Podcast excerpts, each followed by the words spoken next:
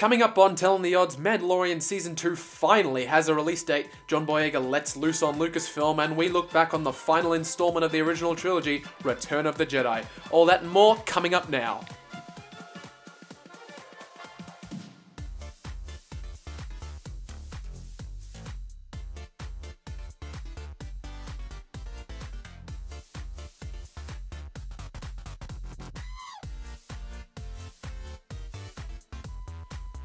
Hello everyone and welcome back to another episode of Telling the Odds with your hosts Jack Dunn and Michael.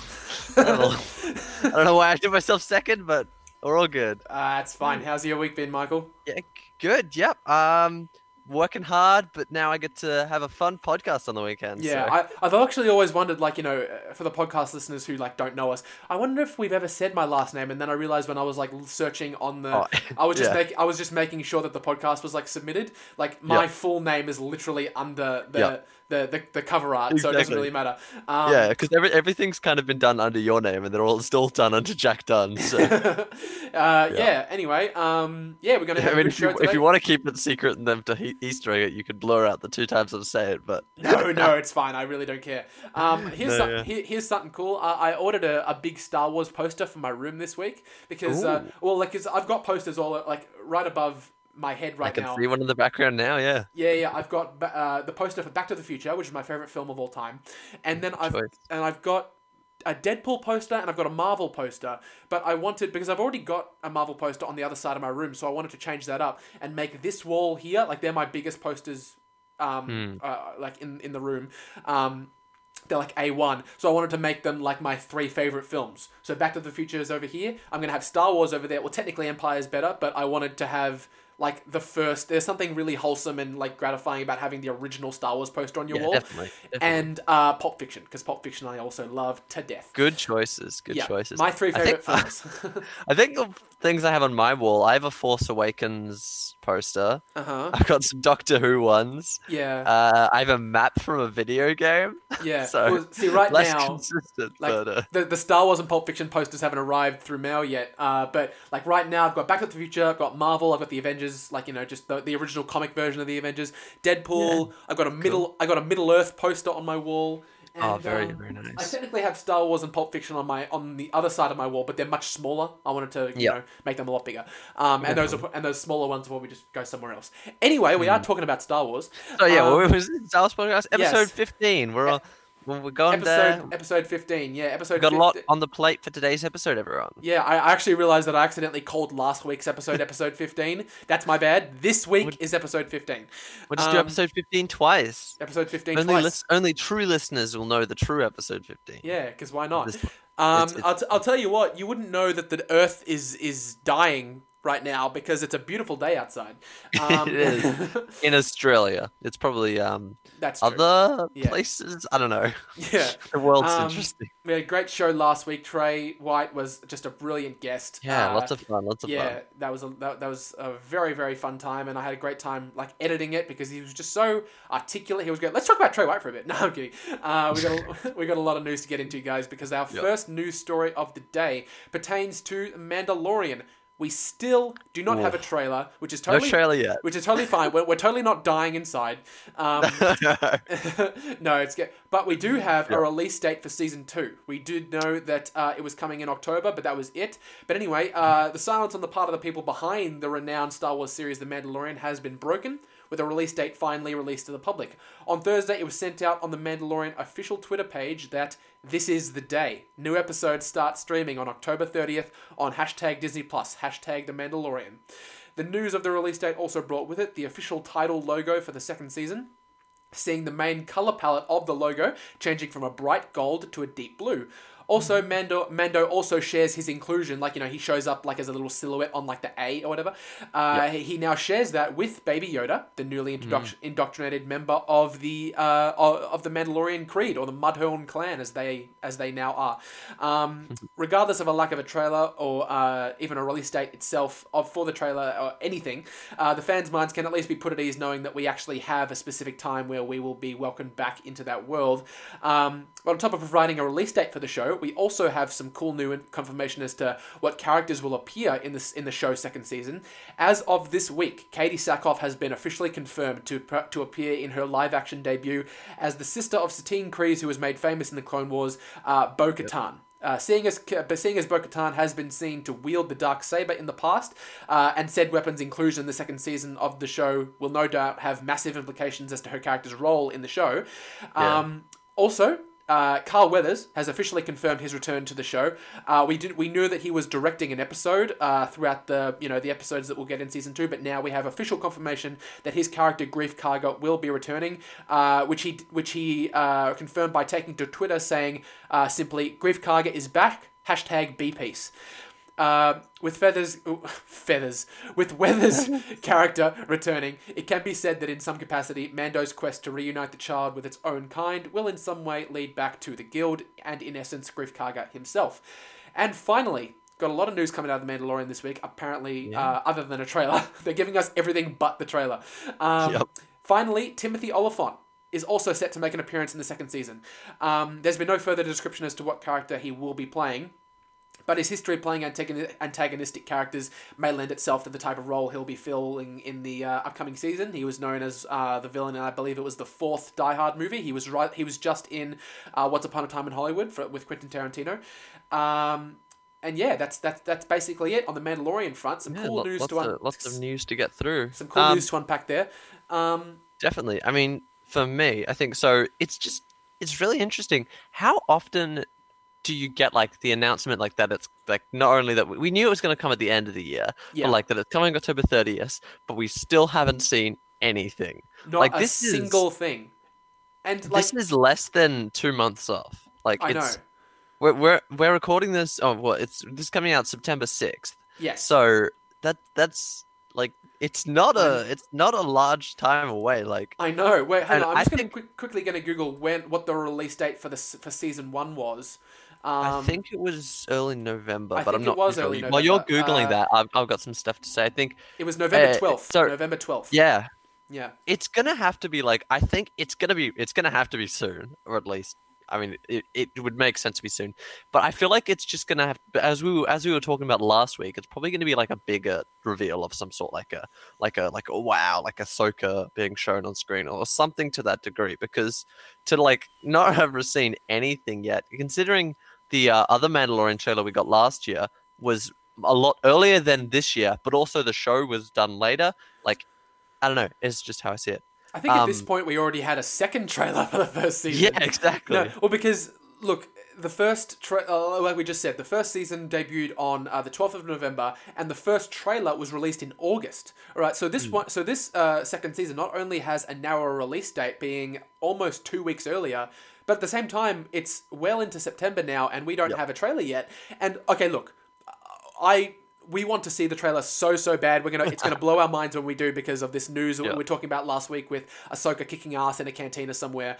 But at the same time, it's completely contradictory to everything we've just been saying, because at the same time, if we don't get a trailer, I wouldn't be totally cut up about it. Maybe we want to see. Do you want to go into it blind? I kind of do, because okay, look. Listen. Well, I agree that would be an interesting experience, but this is Disney we're talking about. No, of course. It's not going to happen. The trailer's going to happen eventually. But, I mean, look. The trailer could be like a 7-second shot of Baby Yoda eating root leaf soup, and we'd all buy it and totally suck it up. It could literally just be that, and I'd be like, okay, cool, I'm going to see it, because it's the next season of Mandalorian. So... Look, we have a release date. That's awesome. Also, I noticed in the logo, we were just talking about how in the logo, it's darker color, which is kind of cool. It's like set at night now. I love we're breaking down the color of the trailer. I've got more things to break down after you mention this video. Okay, well, because I also noticed in the logo, is it just me, or did Baby Yoda seem like kind of taller? Like he that's the thing. Yep. Yeah. So someone I saw online on Reddit or somewhere, they compared Baby Yoda's height to the Mandalorian as opposed to his height the Mandalorian in the original show, and he's grown by about 10%. Well, that's good. Well, he's getting older. He's getting older. He ages. Yeah. Obviously, we know that they age very, very slow, but it probably lends itself to maybe the idea that maybe a year has passed or something like that. Or, maybe he's going through a puberty part of the Yoda species where he's growing a lot. Yoda puberty. Yeah, exactly. Oh my god. Yeah, so that's interesting. Look, I am so interested to see where their story goes next, because, like, you know, it's, I really want to, you know, see, you know, he's apparently trying to reunite him with his people, but at the same time, Greef Karga is still going to be involved. Obviously, Moff Gideon's going to have a huge part to play, and I think, no, Ahsoka's coming back. So. Well, Ahsoka, I was really interested. So that we've known for a while, or at least we've quote unquote known that Bo-Katan would come back, but like having this just confirmed, I think. Like, even though, like, the original season was called The Mandalorian and there were Mandalorians in it, the actual Mandalorian culture wasn't really a main center part of the plot of the original show. No. It was more just there were, like, characters there, and it was learning about, like, the backstory of what's his name? Pre Vizsla? No, what's the main character's name? In what? The Mandalorian. Oh, Din Djarin. Din Djarin, that's it. So I think season 2... will have, like, a much bigger focus on, like, the actual Mandalorian culture and Mandalore and the Darksaber as, like, the plot of the show. I think that would be really interesting. I hope so, because, like, obviously it wasn't... It would be really cool to get a live-action version of Mandalore if it's not destroyed away awesome. From The Purge. Hey, you know... It would be interesting to see how Mando reacts to Moff Gideon having the Darksaber, because as we know, that whoever has the Darksaber commands the Mandalorian culture. And I'd be interested to know if he knows the significance of it, though. Because he was a child in the Clone Wars, and he says clearly he wasn't born on Mandalore. He was indoctrinated into the creed. Yeah, so he's a foundling. And so the Darksaber at the time of Clone Wars was used by Maul, or was used by Pre Vizsla, then taken by Pre Vizsla and used by Maul.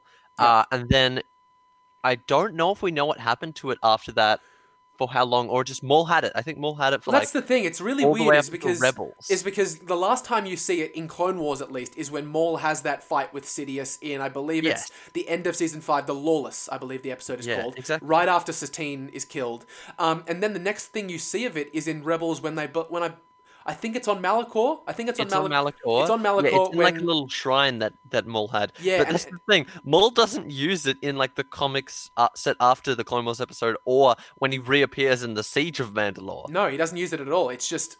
It's really interesting what happened to it, and I'm not sure if they'll... we don't know. I'm not sure if they'll, like, dive into that little gap in the Darksaber's origin story. I really want to see, how cool would it be to see, like, if they do manage to, I don't know, flash back at least at some point. Oh yeah. If you got to see that first Mandalorian Jedi. Yeah, 100%. That would be awesome. That would be sick. But more what I was saying was, like, the significance of the Darksaber as a weapon at the time of... Din Djarin, like, becoming a Mandalorian from a foundling is, like, really not as much there, unless to be fair, he may or may not, because he was indoctrinated during the Clone Wars, have heard of everything happening with Maul and heard of the significance of the Darksaber at that point.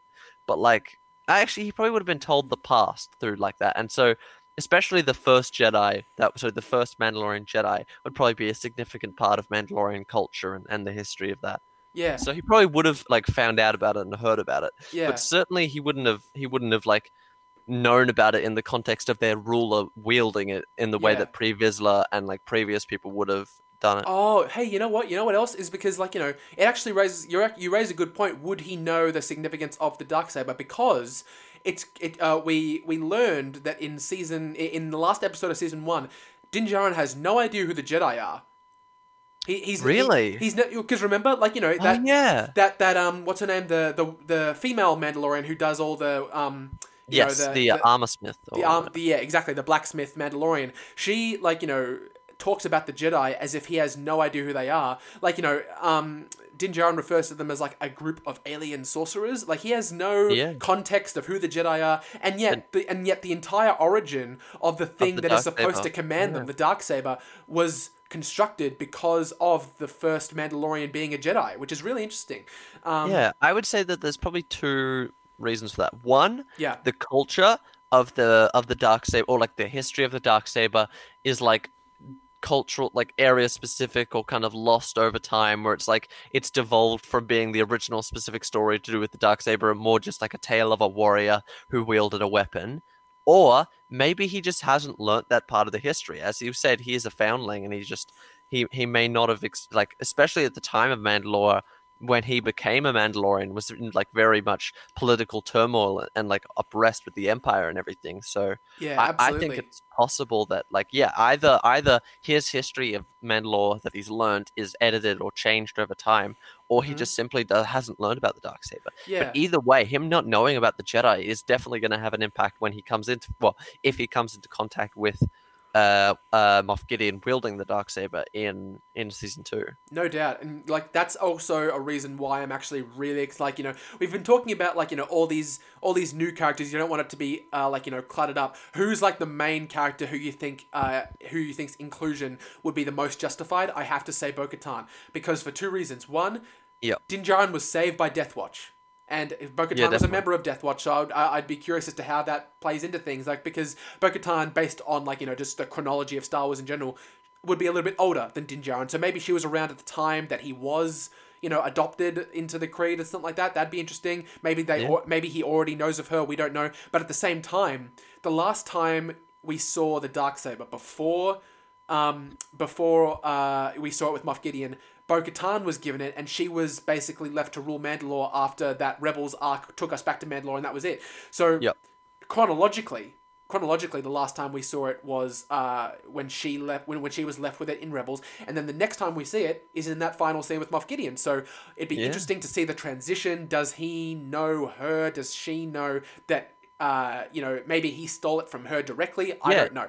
You brought up an interesting thing I remembered about with, I completely forgot. Yeah, he was saved by Death Watch. So it would be especially, and it was Death Watch when they were still like in their blue armor. So I assume it was probably either one of two things, either pre-Maul or when they split off, and it was the section with Maul. And either way, he would have come into contact with Bo-Katan, so they would probably know each other quite well. Yeah, I mean, like based on the design of the troopers that we saw in that flashback, I like to think that it was when they were still a very formulated unit, when Pre Vizsla was still commanding them. Still run by Pre Vizsla, and he would have still had the Darksaber, so he would have known about it from that. Exactly, yeah. Look,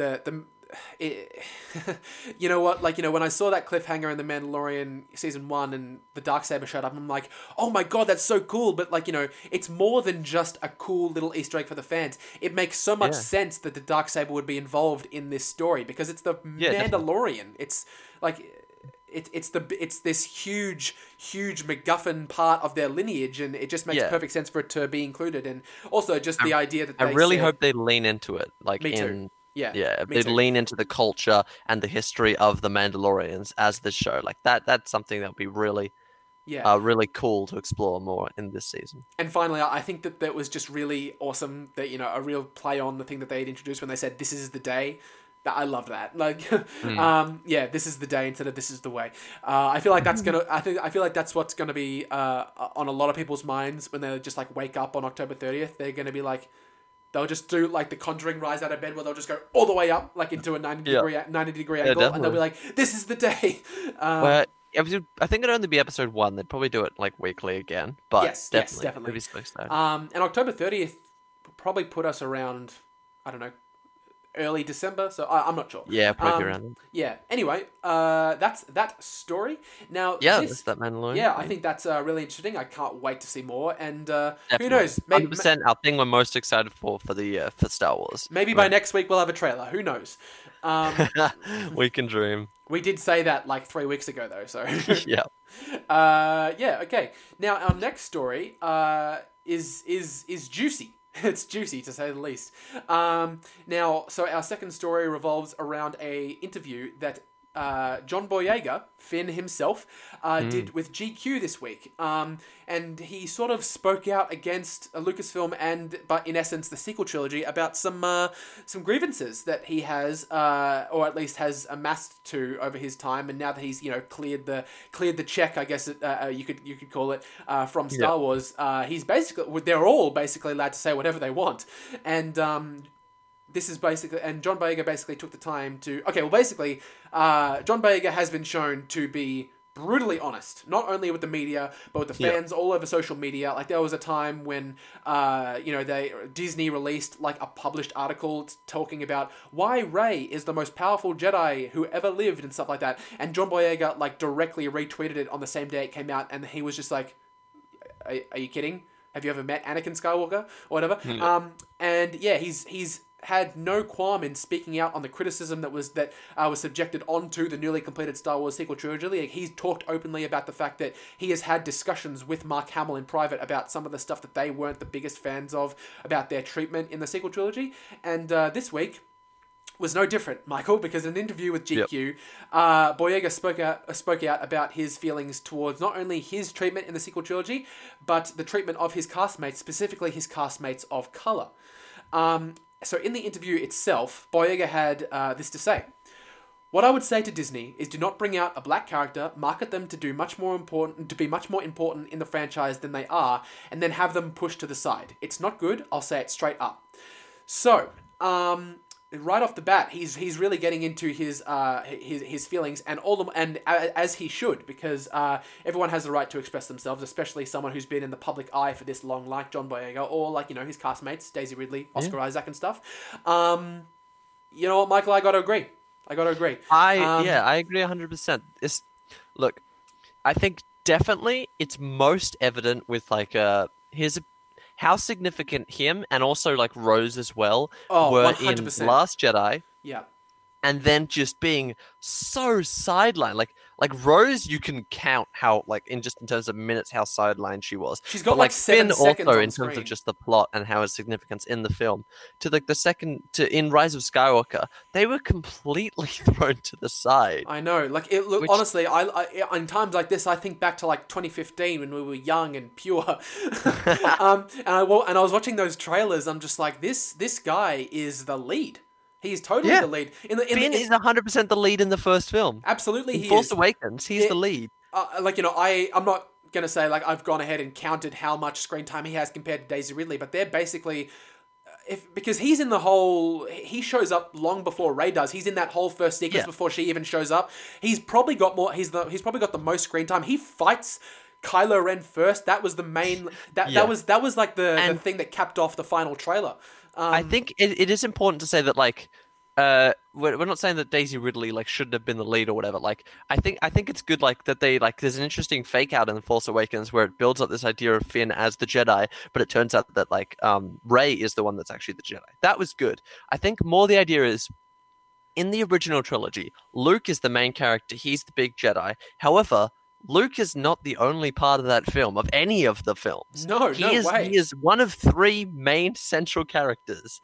And in especially Rise of Skywalker, but I guess parts of Last Jedi, I think it was a bit better in, but definitely parts of Rise of Skywalker, you just don't have the same significance of the Finn story or any of that as you do to the main part with Rey and Kylo.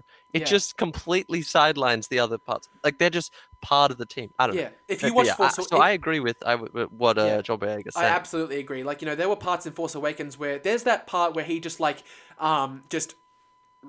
lets his heart out to Rey in that cantina when he's just I wasn't going to kill for them or anyone. I'm done with them. I'm never going back. It set him up to be such a really interesting character and a really flawed and dynamic character. And that's something that was so good about Finn. And it sort of started to fade away at that point in Star Wars with this person who has done things he's not proud of, and yet what that road looks like to becoming a better person, becoming the person that you would have been in, say, the third film.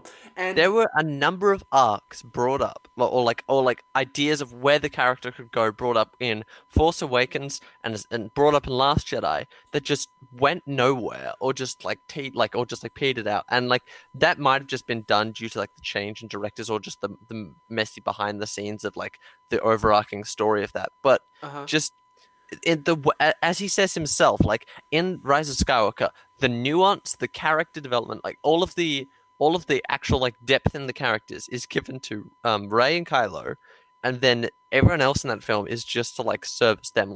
What character development does Finn go through in Rise of Skywalker outside of? He comes into contact with another stormtrooper, but it's Janna. It's really, I don't know. And that's it. Yeah. Because that's the thing is that I think he had a really good arc in Force Awakens because he might be my favorite character in Force Awakens. And then whether it be him or I loved his relationship with Poe. Like, those two together were great. That might be my favorite part of Force Awakens. Not just characters, but my favorite part was their relationship.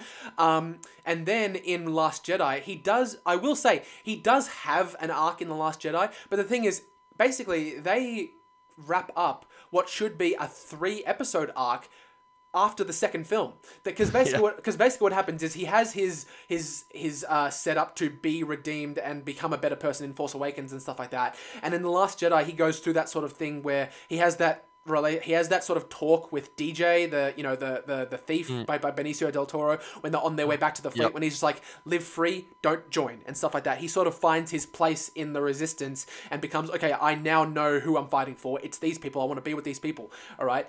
But that's the thing, is that he learns to be committed to the cause and is willing to die for it. Yeah. And then Rose saves him and stops him from dying. That's exactly right. Like, this whole thing where he learns to be committed to the cause and he will die for them.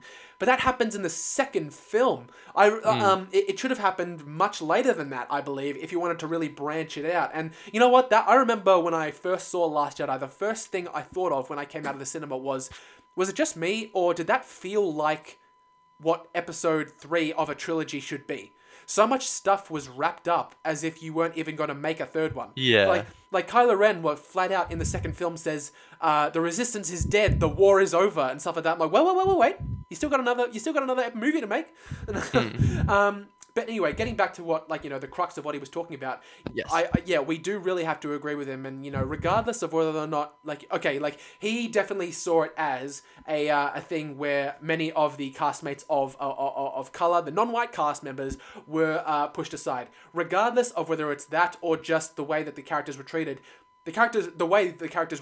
is just it's just not acceptable for characters that you introduce to be really driving forces in your first film, and then sort of have them pushed to the side, because admittedly you do want to build up the relationship between your two key characters, Rey and Kylo, but at the same time those characters matter just as much. Like you were talking about with the original trilogy, Luke is the main character, he's the hero, whatever.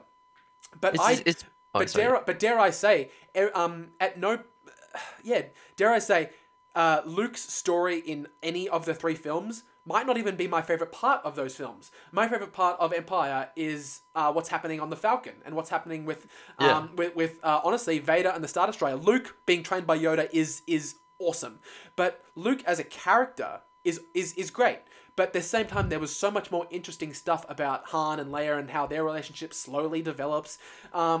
You could have done that really, really well with Finn and Poe. Take Finn and Poe. Like, how about, if you put them on the side mission in The Last Jedi, you have not to sideline Rose, but you have so much opportunity to take the two characters that you had already built up in Force Awakens, and have them interact with each other and see what that takes their characters into.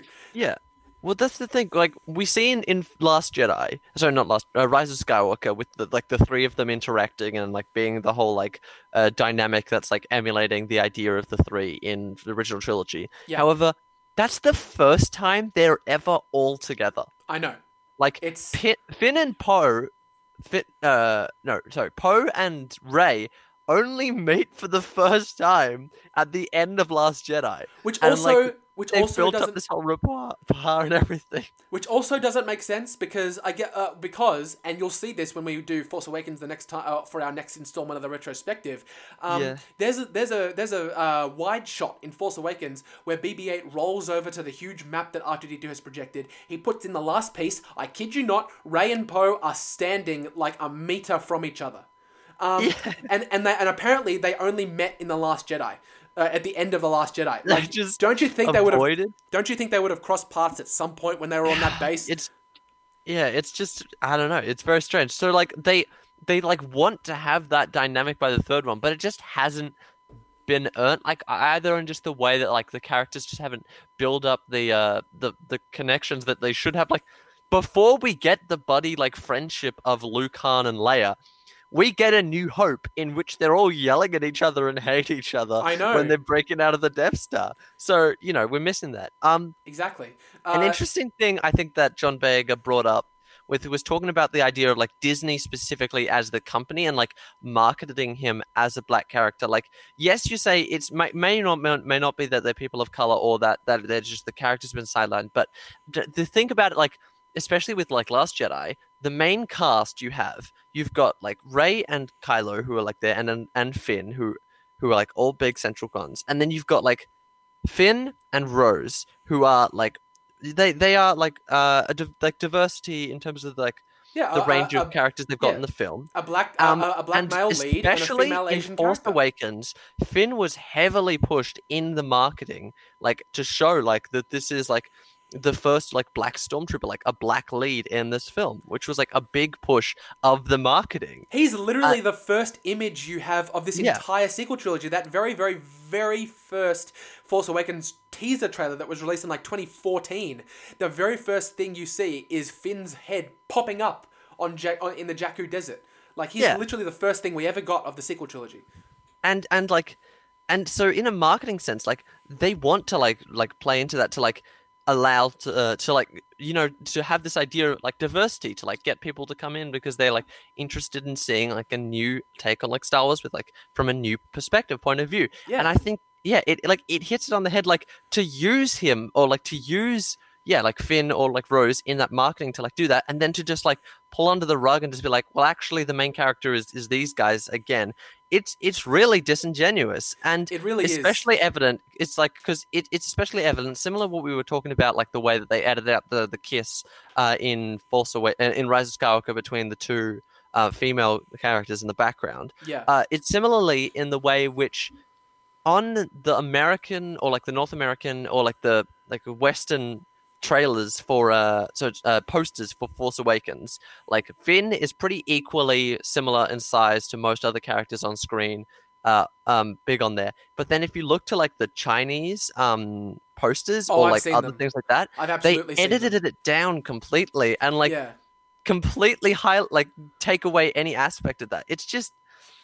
It's what it is. It's corporatism. It's like, oh, this will make money if we make it seem like we've got a diverse Star Wars film. So, like, put them up there, make it be like, yes, this is Finn, it's great.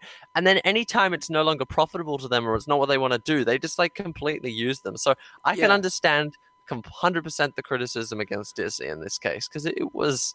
It was pretty rough. On some level, on a very minute level, I can understand why they need to do that sort of editing out stuff, because it's just like, you know, other countries have different laws, stuff like that. But at the same time, you're absolutely right in that some areas in which they've approached the need to do that does feel very disingenuous. And he's like, you know, still on like it. This isn't even just the case of like, oh, it's illegal in that place. Whatever. He's on the poster. Yeah. They just edited him down to be small because that's not what they think will sell. Like, oh, we don't want to have it like it seem like there's a black character in this film as a main character. They won't want to watch the film like that. That's just that's terrible. It's just not the right way to do things. It's not the right way to go about this. You know, if like, you have this idea that has been prevalent from episode 7, you know, movie number 1, you know, they were just pushing for this is a very diverse, you know, 21st century take on Star Wars.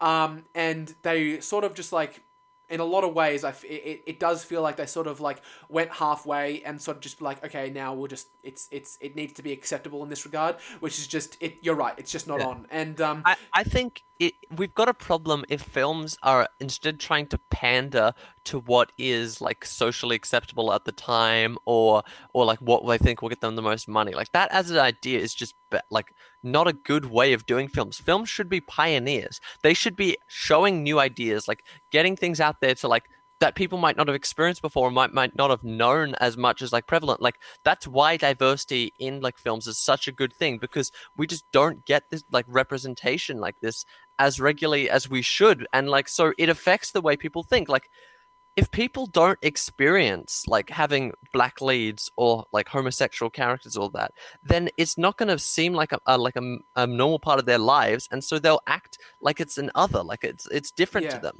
And people like act like with fear for things they don't know.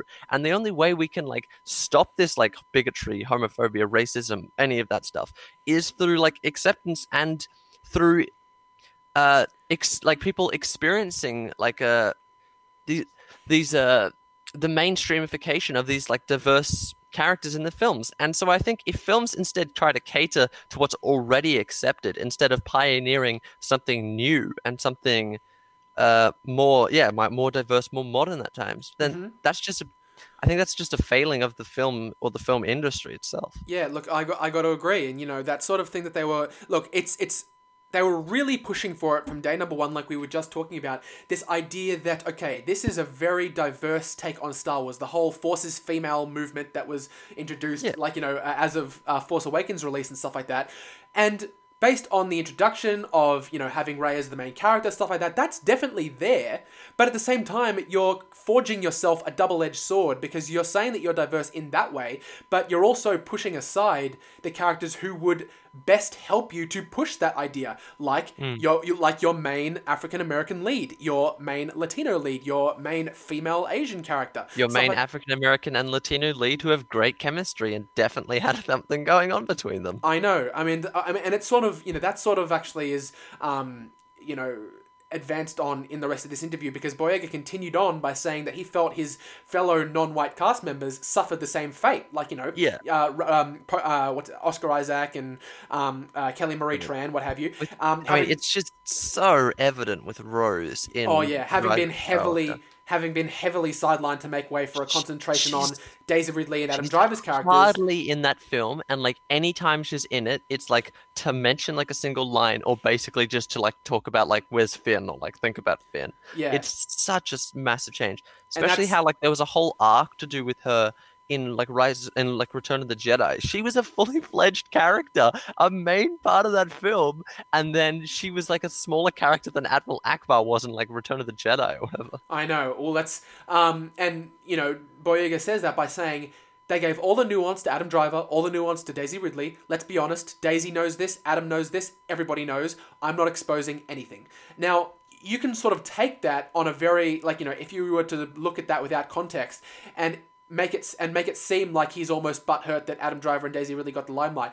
I don't think that's at all is what's happening here, because he says Daisy knows this, Adam knows this, so clearly they have had, I feel like they would have had discussions about this, you know, as a cast behind closed doors. And they clearly all share a similar viewpoint, and like we were just saying, it can't be ignored because it's exactly what happened. And Boyega offered up his own interpretation of how he feels Lucasfilm would like him and his castmates to perceive the harsh reality by asking, so what do you want me to say? What they want you to say is, I enjoyed being a part of it. It was a great experience. No. I'll take that deal when it's a great experience. So yeah, I mean, like, he's really just... and rightfully so in a lot of ways, letting them have it, because he's sort of, you know, letting us have a peek behind that closed door, saying that Lucasfilm would just like them to say, I enjoyed being a part of it, it was a great experience. And John Boyega is really just saying, look, I honestly can't say that if I didn't think it was a great experience. And he clearly doesn't think it was a good experience, and he's just being brutally honest, and I really got to commend him for that. Yeah, that's the thing. Like, John Boyega is his own person. Like, once he's no longer like being paid by them to like promote the film, whatever, he can say whatever he wants. And that's the thing. Like, John Boyega has always been like in the way he's like through interviews, like this isn't the first time he's been critical of the sequel trilogy. Like, nope. He has opinions on how things go, and that's perfectly fine. And sometimes like I disagree with him in terms of like his opinions on where the film goes, in terms of maybe some of his opinions on Last Jedi, and a lot of the time I agree with him. But like, that's the thing. It's perfectly fine for him to have these opinions, and if anyone is able to have these opinions on whether or not they like these types of characters were sidelined in the sequel trilogy or whatever, it's him. He worked on the films. And so I think that people... Because I did see there was a little bit of a response of like people being like mad at him for saying stuff like that, which is just kind of ridiculous, but you know. No, because you can't get mad at someone who's just expressing their opinion, and that's exactly what's happening here. He's sharing... Well, I mean...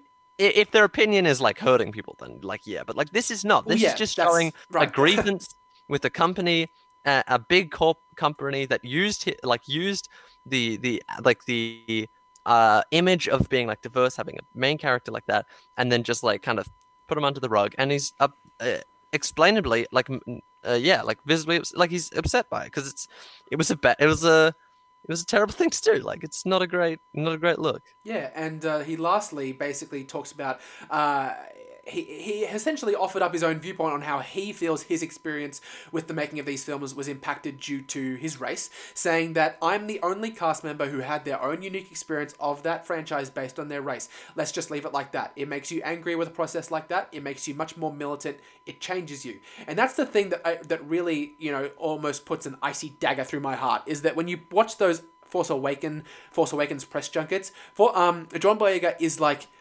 alive. He is like the most excited person you could ever want to be a part of these. Like, you know, just go back and watch like a compilation of the Force Awakens press junkets of John Boyega, because he's having a great time. You can tell he's like a huge fan of Star Wars. He he has openly talked about the fact that he was like on the verge of tears, or basically he did cry when J.J. Abrams called him and said, okay, you're going to be in Star Wars. And to find out through this interview that he was treated the way he was, and the fact that, like you said, it makes you much more militant, it changes you, is not only very evident in the way he speaks, but it's just really a bummer that someone could be so enthralled to be a part of something and it could just, you know, bring you down like this. It's not a nice thing to hear. And I do honestly feel really bad for John Boyega that he had to have this sort of experience and it wasn't fun for him. But, you know, it comes as no surprise that John Boyega has no qualm with speaking out publicly about his thoughts on his own treatment in the films, as he should not have a qualm whatsoever with it. You know, he's since talked publicly on social media, as well as in interviews, about many of the decisions throughout the making of the new trilogy that he wasn't happy with, like we were talking about at the top of the story. You know, Boyega's shown himself to be a strong driving force in this ever-changing equality landscape after he became a leading voice in the London Black Lives Matter rallies earlier in June. Like, it's very much there in the John Boyega that he projects onto the public, and that's not a bad thing at all. John Boyega's shown, like, this is an issue he cares deeply about. Yeah, it's something that I really got to commend him for, is that he's, he was a guy who did 3 films for one of the biggest conglomerates in the entire world, but at the same time, he's a guy just like us who has just as much right to express his very poignant opinion as anyone, and a matter such as the one discussed above has always been a prevalent factor in the discussion across social media since the cessation of the sequel trilogy. But hearing the inside viewpoint directly from Boyega himself, it really opens up an entirely new viewpoint for the cast members themselves and how they clearly feel they were mistreated throughout the making of the most recent films. And I guess we're going to get into it eventually with our retrospective, and we've talked about it just quickly. The sequel trilogy as movies, if you're looking at them as movies that were released in cinemas, look, I like them.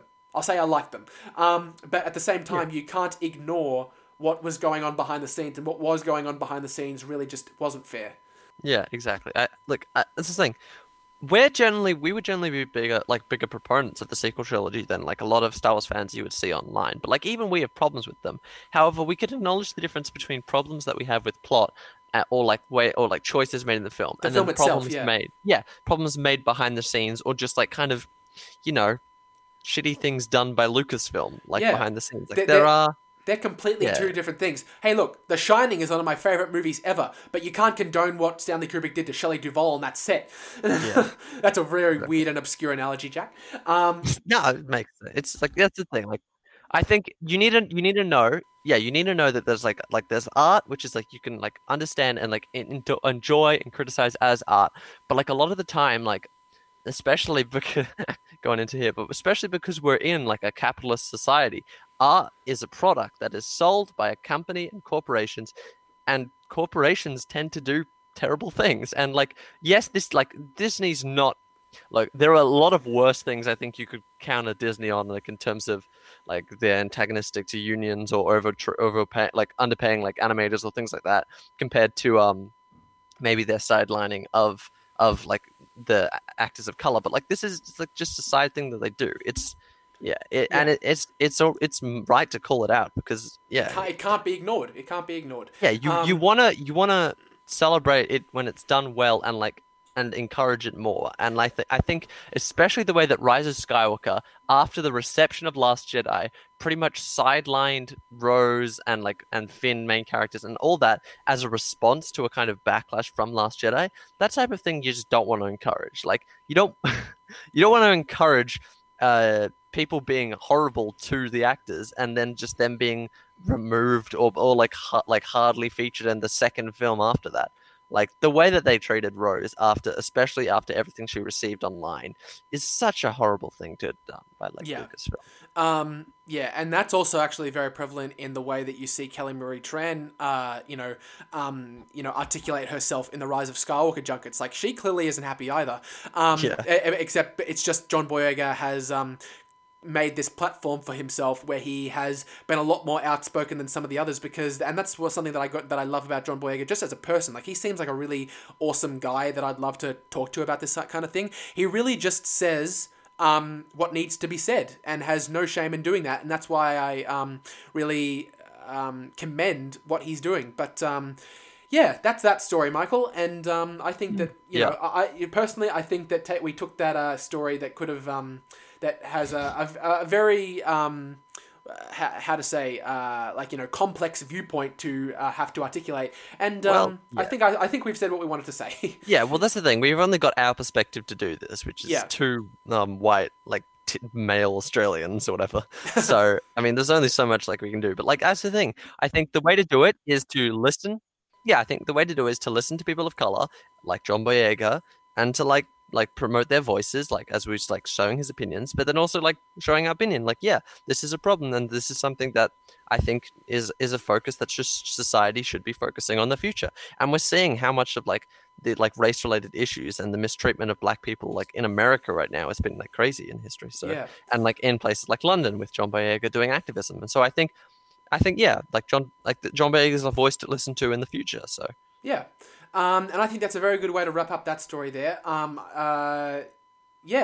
And that basically wraps up this week's Star Wars news for the week, which brings us to our main discussion. We're going to get onto a bit of a lighter tone here, which is going to be fun.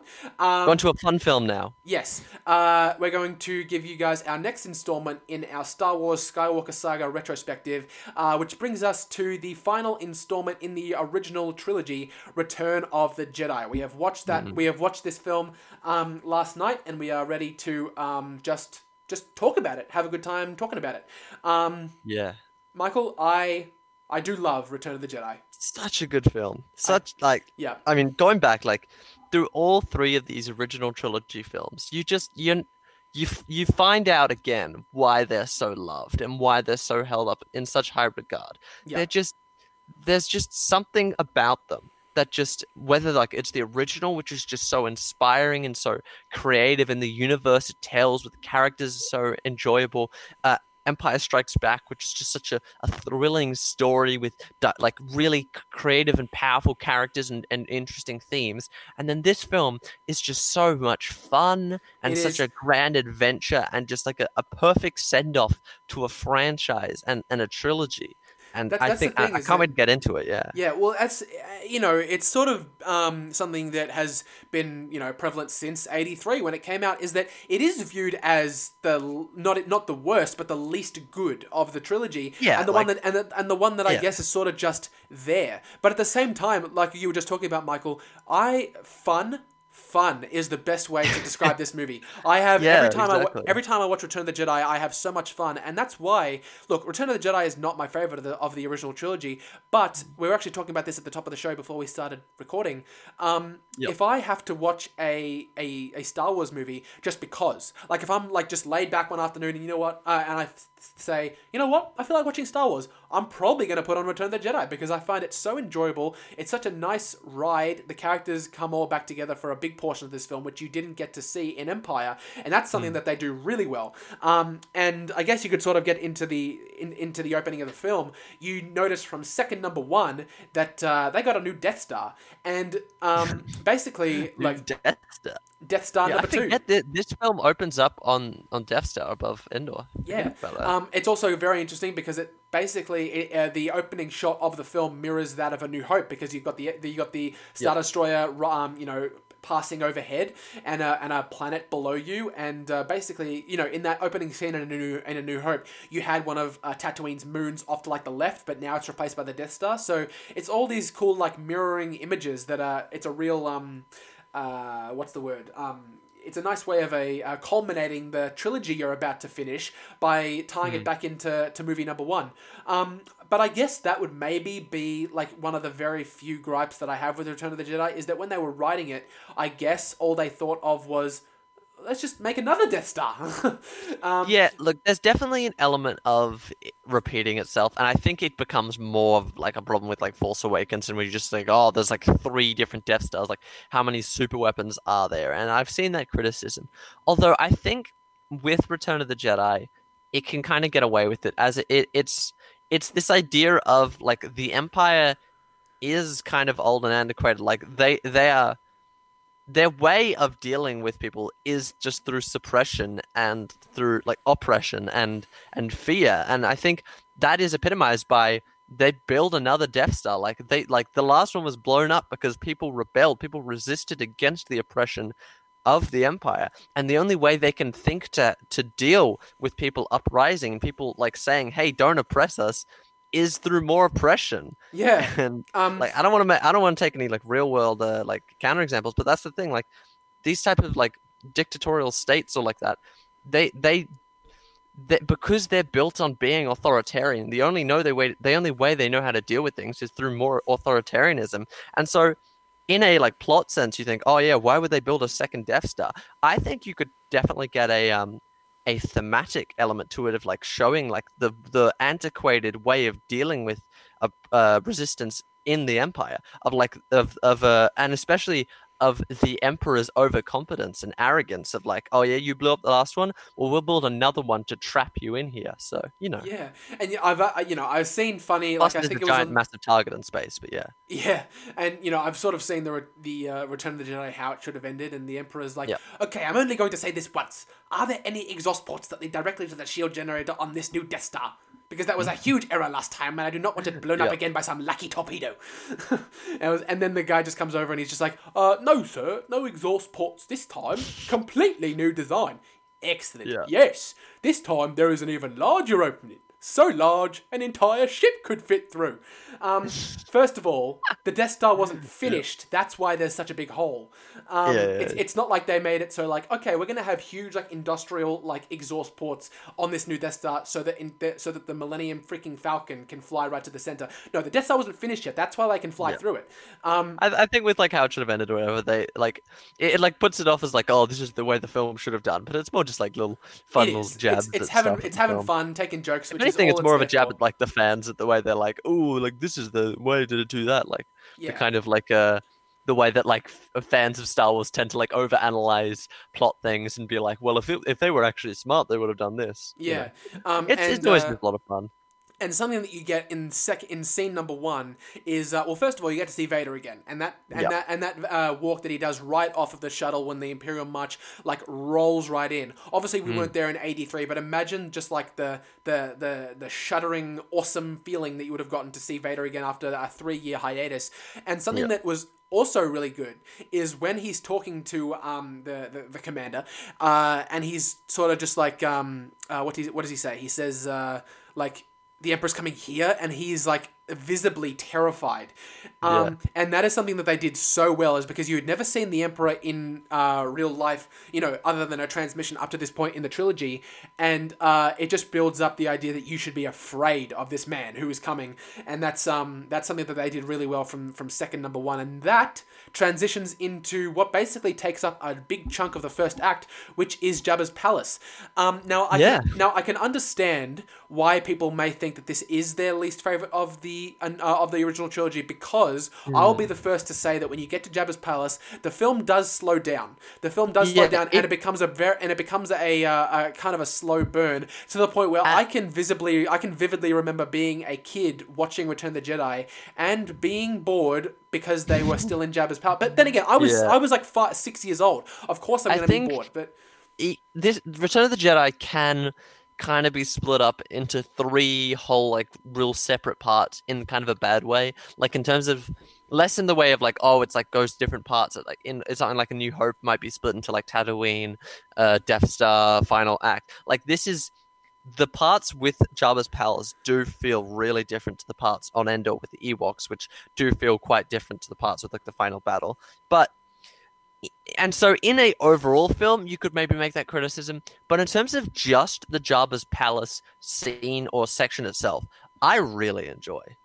I think... Oh, no, I enjoy it. Yeah. Sorry, I might have made it seem like I don't like it. I'm not saying you don't enjoy it, but I can understand the criticism where it's slower. But also that might just be like a preference in terms of the way I tend to enjoy films. I do enjoy films which are I tend to be a bit slower or like take their time to like explore more into things, as we were talking about last week. And the opening to Jabba's palace, like later on when they're all like fighting, whenever it gets all action packed, but the opening to Jabba's palace with the way that the first C-3PO and R2-D2 come in, and then the Chewie and Leia, and then Luke comes in, like it takes its time. There is a significant amount of time before like action of some sort shows up with like Luke fighting the Rancor or whatever. Yeah. No, like, I would say just, again, to clarify, I do really enjoy the Jabba's Palace sequence. It's just that I was saying that I can understand. Because it is a welcomed slower burn than what you would have gotten in Empire when it just takes off from scene number one with the Wampa. The general consensus, you can maybe understand why people are just like, you know what, maybe let's watch the other two, because whether it's in A New Hope or Empire Strikes Back, they take off from second number one. In Return of the Jedi, they take their time to build what's happening, and I do really appreciate the fact that they did that. And like you said, the entire sequence where, C-3PO and R2-D2 make their way in, and then Leia disguised as Bausch comes in with Chewie, and then finally Luke, it is really well constructed. And what you were saying, with the three main settings, Return of the Jedi does exactly what you should be doing with a film, or a sci-fi film like this one, a sci-fi fantasy film, splitting your three discernible acts by, changing the setting very noticeably, so that you can sort of split it up into three segments, which is what a film should do in a lot of ways. And in a lot of ways, that structure, if you're talking about the structure of the film itself, it works. I think it really does work. And that slow burn that you get at the start is... like you said, it happens in a lot of films. Like we just mentioned it before when I made that weird analogy. The Shining is one of my favorite films, and yet that's one of the slowest burns in cinema history. Alien, one of my favorite sci-fi films, and it's so quiet and tense for a lot of that movie, where not a lot of action-packed stuff is happening. And they really exemplify that in this first act, where you get to see Jabba, and that's also another thing we can get into this now. The puppetry for Jabba the Hutt, awesome. Oh, so good. Jabba is such a fun part of this film. I know. Like, I am a very big fan of puppetry and like special effects in film. Like The Dark Crystal, which is like all puppets, is one of my favorite films. And like Yoda is so good in both this and the last film. But Jabba is just on another level. Like the size of him, they had to have like four people inside him, like moving around him. Yeah. Just the feel of him and how, and like his personality is great. Like, you just can't capture it with, or like they haven't been able to capture it with the three or so attempts of CGI they've done with Jabba, and or like in Clone Wars, like he's all right, but it's just, it doesn't capture the same realistic feel, but also like very clearly knowing that he's a puppet. There's a tonal like quality to like the Jabba puppet in this film that is just so much fun to watch. It's brilliant. I love Jabba in this film so much. He's great. He's vile, and you love to hate him. But great. But that's why he's brilliant. And you're right. It did take four people to control, one of whom Carrie Fisher nearly killed. Do you know this? I think I've heard it. Yeah. Basically, what happened is obviously the scene where Leia, kills Jabba, strangles him. Yep. There was at one point where Carrie Fisher like jumped over him to get to his back, and she like got the guy on the head or something like that, and he got like he wasn't like seriously injured, but apparently he was just like cut. She's which is kind of weird. So you just hear someone speaking from inside Jabba going, help me. Yeah, that's true. Yeah, so that's crazy. Yeah, and also another character, another group of characters that we mentioned from our very first episode, Jedi Rocks, Max Rebo and the band. Yes, Max Rebo's band. Salacious Crumb, everyone. The entire Jabba's palace, I think, with like the set of aliens and characters in the background. It's so much fun, so full. It is. I'd be really interested. I really want to watch Return of the Jedi pre-special edition, because I don't think I've watched it.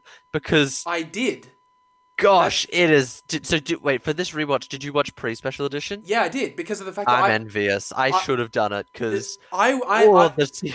CGI stands out so badly. I will drive over to you, Michael, and I will give you my limited edition theatrical version to watch, because it's. We'll have to watch it sometime. Yeah. Yeah, yeah. Well, because listen, because they are. Look, George Lucas actually caught a bit of flack for when he did release those, because of the fact that they are the original theatrical editions, yes, but because they are in standard because they are in the different aspect ratios from the 80s and stuff like that, they don't appear as a full. They don't take up the whole screen on like an HD TV. They basically appear as like a little box right in the middle. So it is a little bit annoying that you have to be watching it on a standard definition AV TV to get the entire screen filled up. Right. But because I wanted to watch the theatrical version so bad, I didn't really mind. And I did see a lot of the original puppetry that takes place, and it is a lot of fun to watch because. First of all, there were many alien introductions that happened purely in this one scene. The first introduction of the Quarren in this scene. Yeah, exactly. Which is awesome. And like you would. All right, I have to ask you. Yes. Is Jedi Rocks in the original? Yes, but it's the song is in it. No. The take a monkey head, take a monkey head. That is not in it.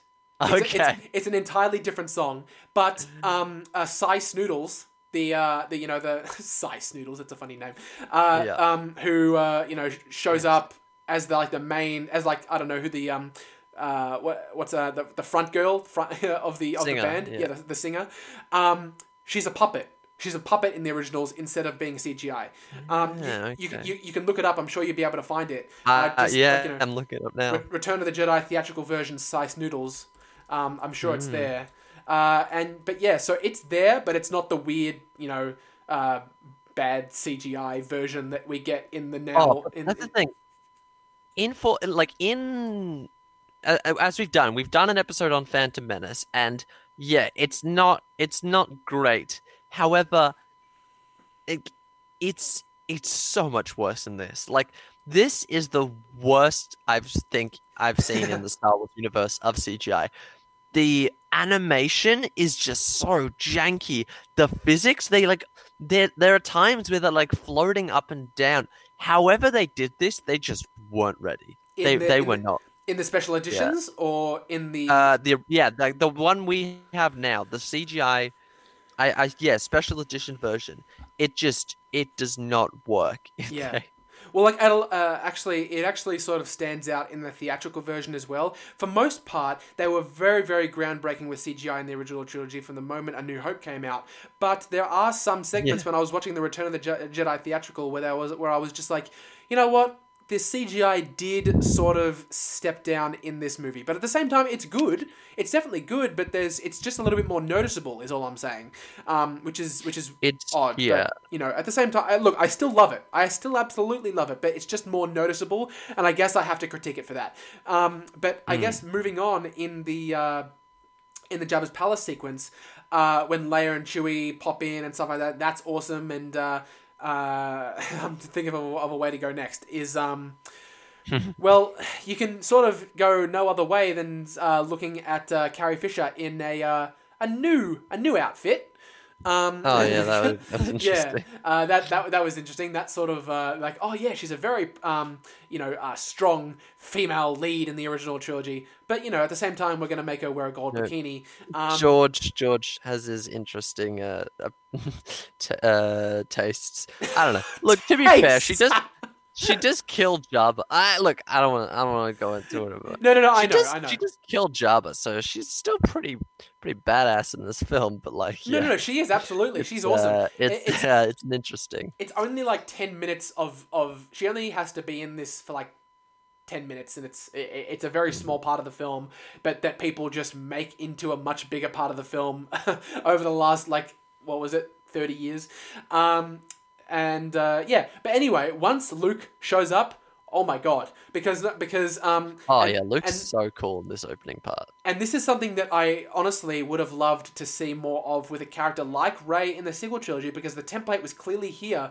You show him as this naive guy who's training to become a Jedi in Empire Strikes Back, but in this scene in Return of the Jedi, you're just like, wow, like he has really taken the time to master himself. Not really master, because he's not officially a Jedi yet, according to Yoda. Well, that's the thing. Well, they say he is ready to be a Jedi. Yeah. Aside from the fact he needs to face Vader, like once he's done that, he will be a full Jedi.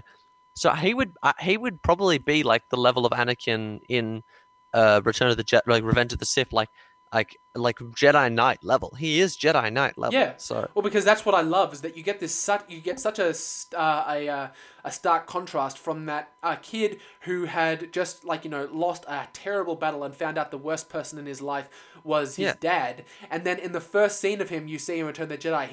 He walks in majestically with this dark cloak and that weird and that cool thing he does with his hands where he touches his fingertips to one another. It's just awesome. And when he takes off his cloak and he just commands the room. Like, I think that I honestly say that Luke in the original trilogy is at his best in Return of the Jedi. Oh, definitely. Yeah, and that's just it's great. And that this really is Luke's film. Yeah, and I think that's clear with this. It's interesting though, because in the original film time that this film came out, you wouldn't have seen like there is a larger time jump than we would have gotten in between the sequel trilogy. Like there was a significant number of years between Return of the Jedi and Empire Strikes Back.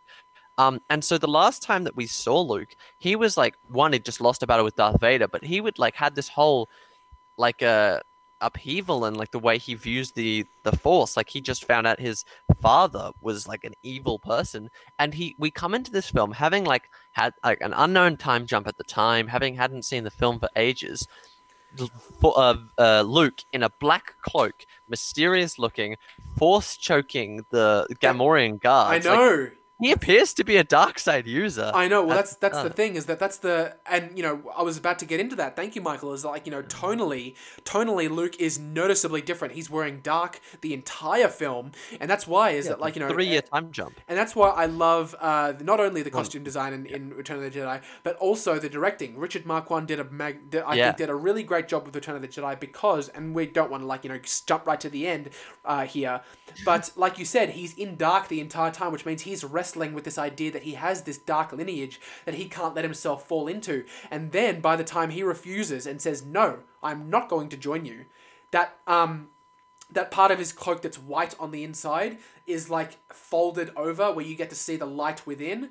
Yeah. And it's got so much implications as to what his character is like. Seriously, that's how good the directing is. Exactly. It goes all the way down. So it goes all the way down to his clothes. It's awesome. But anyway, jumping back to what we were just talking about, that first fight with the Rancor.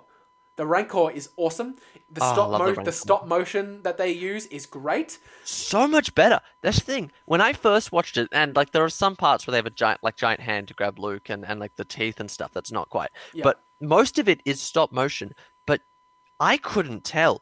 Here's the thing. Most stop motion has artifacts to it that kind of add to the charm of it, where you can tell the movement's not quite perfect. Like there's a jittery nature to it. And this is 100% evident with the AT-ATs in Empire. Yeah. There's an artifact to their movement that you can just tell that it was stop motion animated. When I first saw the Rancor, I knew it was stop motion, but it took me a second to be like, hang on a second, I'm not noticing these artifacts that I normally can tell with stop motion. It was there is such an improvement from Empire Strikes Back to the Rancor in Return of the Jedi. Yeah. So well done. I'm so glad they didn't replace the Rancor in Special Edition. I'm so glad they kept it how it is. That would have been atrocious. Oh, that would have been atrocious. You know what? George Lucas originally wanted the Rancor to be life size and to have it be worked, they were originally going to do it a giant puppet. Basically. Exactly, and to have it be worked by puppeteers inside the suit. But they realized that it was maybe a little bit too much and maybe a bit too much over the budget. So we got what we got, and it looks awesome. That's good. But that brings us to the sail barge scene, which is basically the part in the film where I remember, like I said, when I remember being okay, we're going to get to the cool stuff when I was really, really young.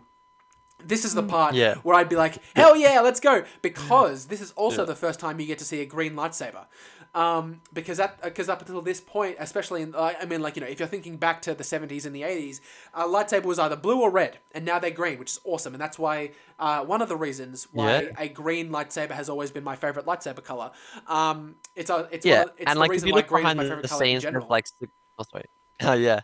look behind the scenes, there's like significance to the idea with the original lightsaber colors. Is it's like it's Luke's changing perspective on the way of the Force. Like he's more rash, he's more like quick thinking, very emotion led, whatever. Like Anakin might have been in the prequel trilogy, and by the time of Return of the Jedi, he's more peaceful. He's more similar to Yoda in the way he thinks about things. It's more compassionate, more thoughtful and stuff. And so I think definitely the change of lightsaber is indicative of that. And you don't necessarily have to read it that way, but I think the way that you can read it that way is really interesting, and I like that. Yeah, I'm actually, like, you know, the idea of Luke having a green lightsaber was awesome, but it was actually originally blue. Did you know that? Because, well, not only... they edited it after the fact, didn't they? Yeah, exactly. Look, the original poster that's still around everywhere today, Luke is holding a blue lightsaber, and that's still, like, you know, everywhere in regards to the marketing for Return of the Jedi. The very first poster for Return of the Jedi, which, and all it was Luke's hands holding up a lightsaber, like the original one before any trailers came out, anything. It was blue. Yep. And then they changed it to green very late, and I believe the film's production. But anyway, that scene is great. Boba Fett is sent out like a chump. Boba Fett, I know. He just I love Boba Fett. His design is great, and like in other things, he's been shown to be really cool. But like, especially in this film, he goes out like a wimp. Like I know. In Empire, he doesn't do much in Empire, but what he does, like, you know, you can get away with like him like kind of being shown to be competent, like the way he does it. But he is so incompetent in this film. What Boba Fett wear just like completely gets like smashed up. It's hilarious. Boba Fett, where? And then he and then that weird scream he does, and he just tumbles to his death. Well, it's, you know, there's so many good sound effects in this film. Who knows? Like maybe Boba Fett will show back up in season 2 of Mandalorian. Who knows? Vader noises are my favorite thing ever. I know. Like we, you know, you've got the what in A New Hope, but you've got like there's like a bunch of like grunts like huh? or whatever like in this film, or just like different James L. Jones Vader noises. I love it so much. I think I know which one you're talking about. Is it when he gets kicked down? It's when he gets kicked down the stairs.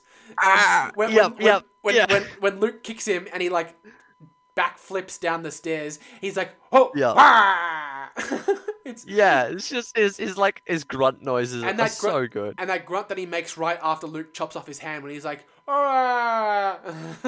Yes, I mean, none of them can come near to the classic and perfect what, but they're all very good.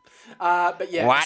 So anyway, let's get into once the sail barge scene is complete, there are two scenes that we could sort of talk about now. The first being back on the Death Star with the Emperor arriving, something that you would have never seen in the original trilogy up to this point. We're so used to seeing it that we maybe don't understand its significance. But if you look back, if you've put yourself in the cinema in 1983, this was the first time that you got to see Vader bow before someone else. And this is when the Emperor shows up, and he just, and you also, this is the first time you ever hear the Emperor's theme, and it is just bone chilling, that na na na, that you know, and then he just goes, rise, my friend. He's so deliciously evil that you just love to hate him, but at the same time you just love him because he's Ian McDiarmid, he's awesome, he's great.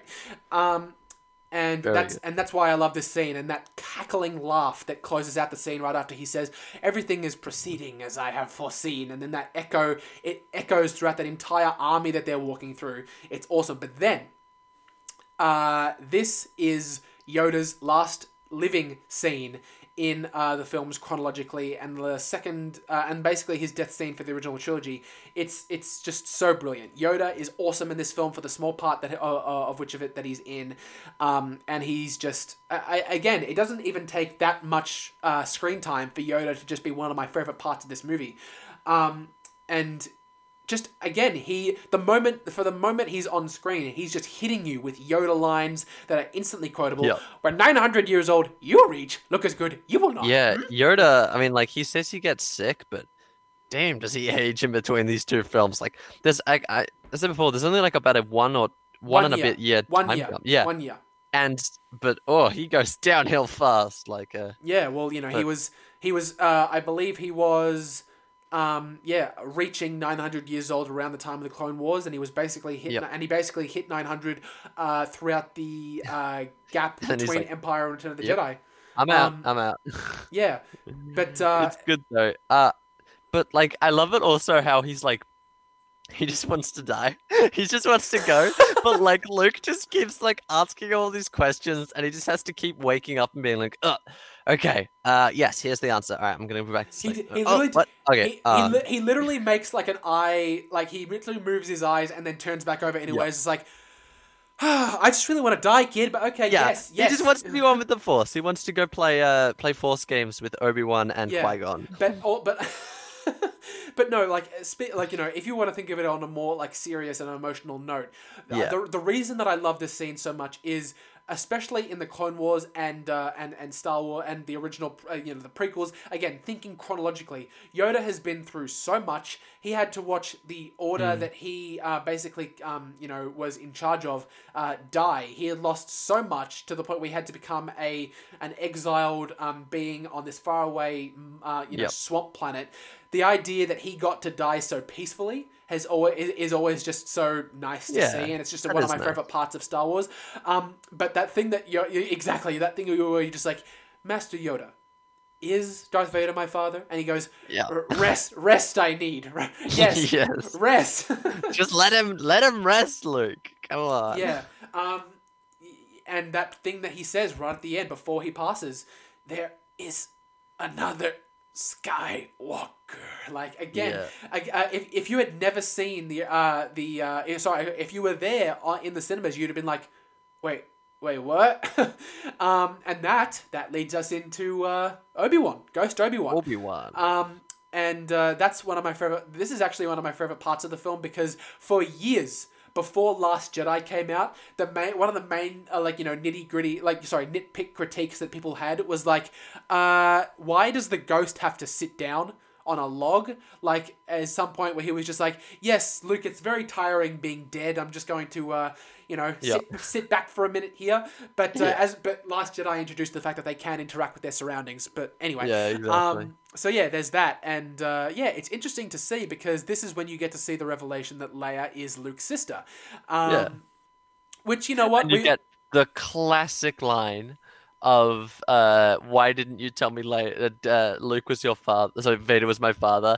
And he says, at the moment that Anakin turned to the dark side, he ceased to exist, so what I said was true from a certain point of view. Obi-Wan, talk about twisting the truth. Obi-Wan, what a badass. Obi-Wan is a massive troll in this original trilogy. So good. Obi-Wan too. I stand by the fact that Obi-Wan is my favorite character in Star Wars, but at the same time, so he is a massive troll in everything he says to Luke. Well, mostly he's very wise and a genius, but that's great. In this point, even Luke concedes that he's full of shit when he's like, a certain point of view. Yeah, exactly. What are you on about, mate? I know. And then he continues to just beat that cow when he's just like, Luke, you'll find that many of the truths we cling to depend greatly on our own point of view. I'm like, Obi-Wan, okay, look, you win. My point of view. Exactly.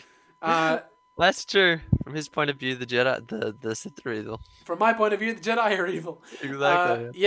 And this brings us back to the Rebel fleet, and this is something that you didn't get to see a lot of in Empire Strikes Back, which is why it's a very welcomed homecoming. Yeah, it's really seeing the rebellion back together again as one wholesome unit, which also brings introduction to Admiral Ackbar. Dude, Admiral Ackbar's so cool. He's the best. What else can you say about him? He's just awesome, and that's it. So cool.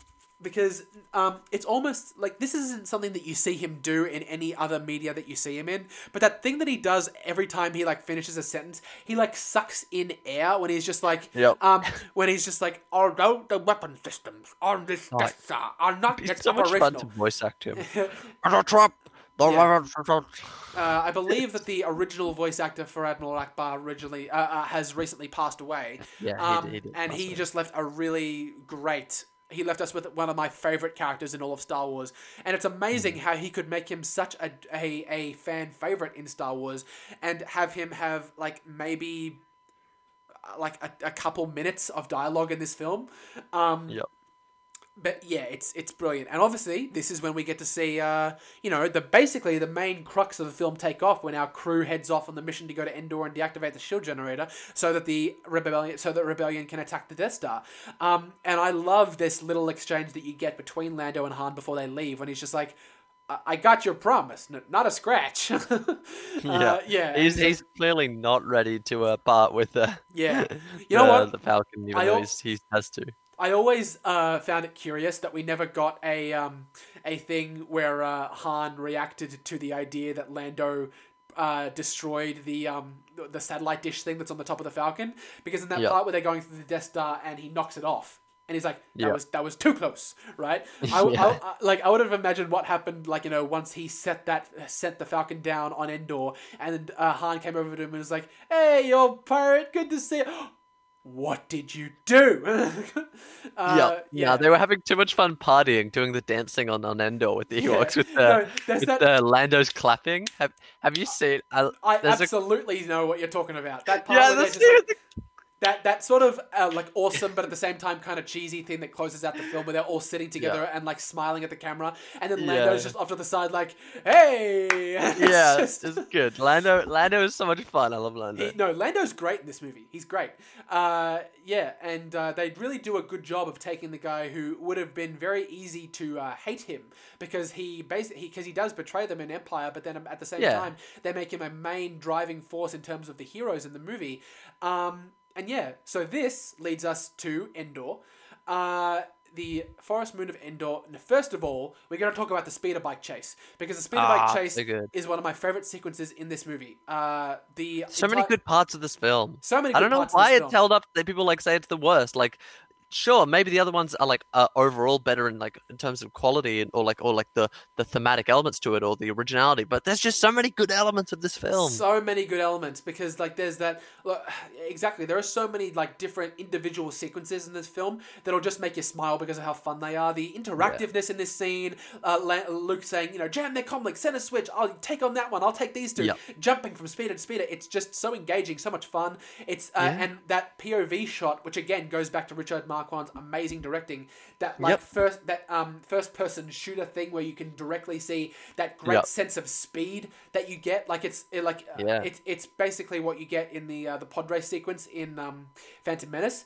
The setting for Endor is also fantastic. Set in filmed in the redwoods of Southern California, I believe. It's a great, great shooting spot. I just love it, and that scene is great. With the speeders, they did it by filming it and then just speeding up the footage, and it works really well. But I think it leads into so much of this film. I think this film, maybe the original Star Wars, you could say otherwise, but so much of the effects and the behind the scenes, the special effects elements add so much fun and flavor to this film. Yeah, you could do Empire without the Star Wars elements to it, or have it maybe even be lower budget, and the main thematic characters and story parts of it would still be able to come through. But Return of the Jedi, so much of the feeling and love and passion of Return of the Jedi comes through. It's effects in the Star Wars universe, and the aliens in the background, the costumes, the lightsabers, the spaceships, the speeder bikes. So much of what is so enjoyable about Return of the Jedi is from these parts of Star Wars that can only be a Star Wars film. I think as of 1983, when the trilogy was wrapped up, I can safely say that I feel Return of the Jedi made Star Wars feel like a universe. Better than the two films. Something that it does really stand out for is that making it seem like this is a very, very, very vast galaxy with 1,000 different species, and that's what's really on display in this movie, and that's why I love it. And speaking of one of the many species in the Star Wars universe, we have covered many points on this podcast in our 15 episodes, Michael. Many points that may be divisive between characters. Last Jedi, Jar Jar, all these stuff that the sequel trilogy has done, but we have never gotten into this topic, Michael, and that topic is the Ewoks. I don't think we've ever really brought up the Ewoks. All right, we did once where I joked about the what-if scenario of whether the characters were eaten by the Ewoks. But like that's pretty much it. We really haven't brought up the Ewoks as a discussion very much. So go ahead. What's your opinions? You pro Ewok? Are they stupid? Yes. Do I care? Nope. Look, I used to be more like, it ruins the film, like it paces it too slowly, or like it doesn't work with the rest of the film. But no, there's nothing more Return of the Jedi than just the Ewoks. Like, I know. As we're talking about so much, that's so true. It's so Return of the Jedi. Yeah, it's like that's the feel of it, the Star Wars, like just the pure acceptance of we're in a Star Wars film and we're just gonna accept it. And like the Ewoks are so good.